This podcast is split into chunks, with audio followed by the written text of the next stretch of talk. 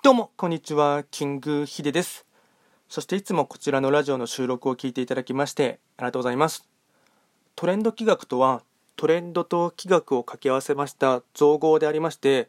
主にはですね、旧世企画とトレンド、流行、社会情勢なんかを交えながら、毎月定期的にですね、一泊水星から旧歯火星までのですね、毎月の運勢なんかを解説しておりますので、まあ、ぜひともですね、そういったの運勢とかですね、あと開運情報に、まあ、少しでも興味関心がある方はフォローしていただけると励みになります。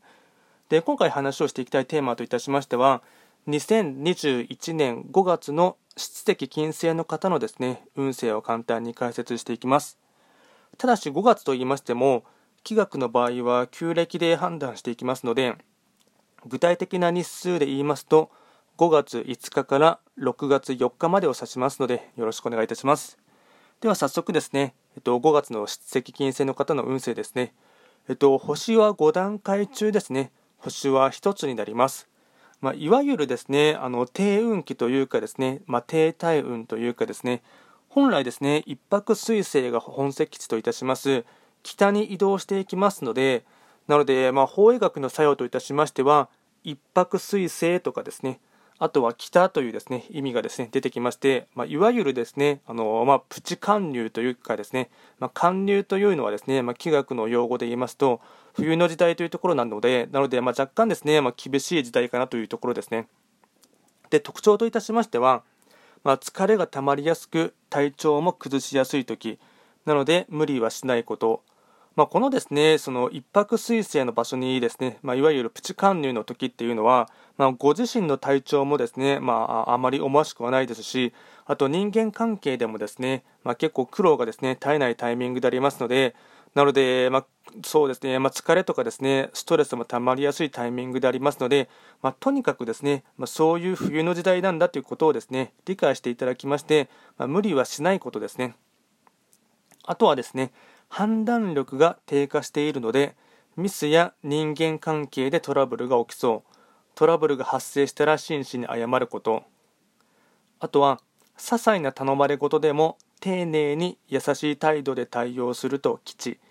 頼まれ事は試され事。あとはですね新しい動きや新たな人との出会いがあればそのご縁を大切に。まあ、一つ大切なポイントといたしましては、まあ、一泊水星のですね、まあ、法医学の作用が働きますので、なので一泊はですね、いわゆる新たな始まり、万書っていうですね、すべての始まりっていう意味合いがありますので、なので5月にですね、まあ、新しい動きとかですね、あと新しい人との出会いがありましたら、まあ、そのご縁をですね、すごく大切にしてほしいと思うんですね。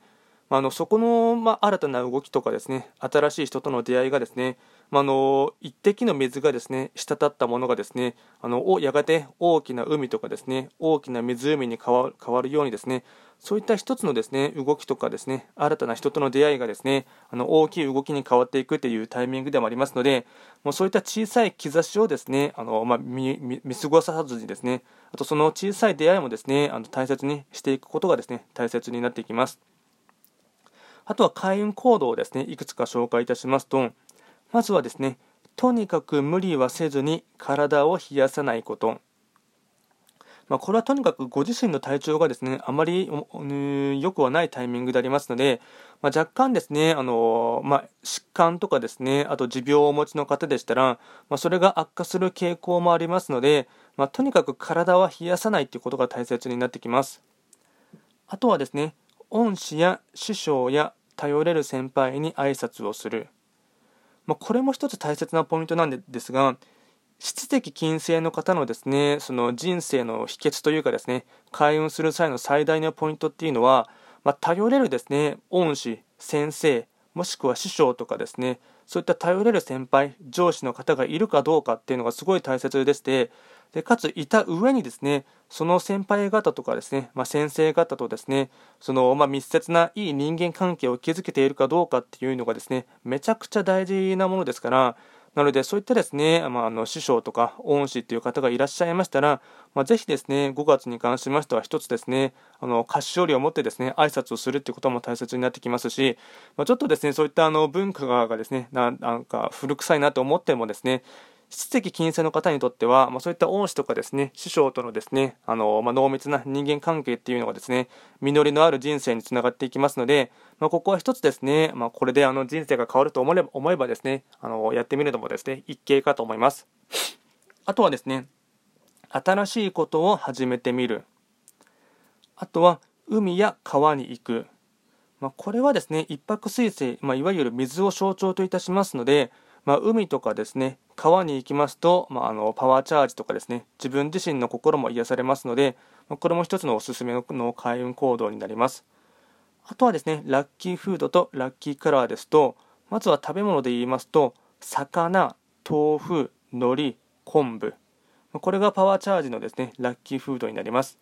あとはラッキーなカラーで言いますと、えっと、一泊水星の特徴的な白とか黒。これがですね、えっと、ラッキーカラーになりますので、まあ、白とか黒でしたら、まあ、割かしですね、あの普段の服装の中にもですね、取り入れやすいカラーかと思いますので、まあ、一つですね、参考にしてほしいかなと思います。まあ、今回はですね、簡単に2021年5月の出席金星の方のですね、運勢と開運行動を紹介をさせていただきました。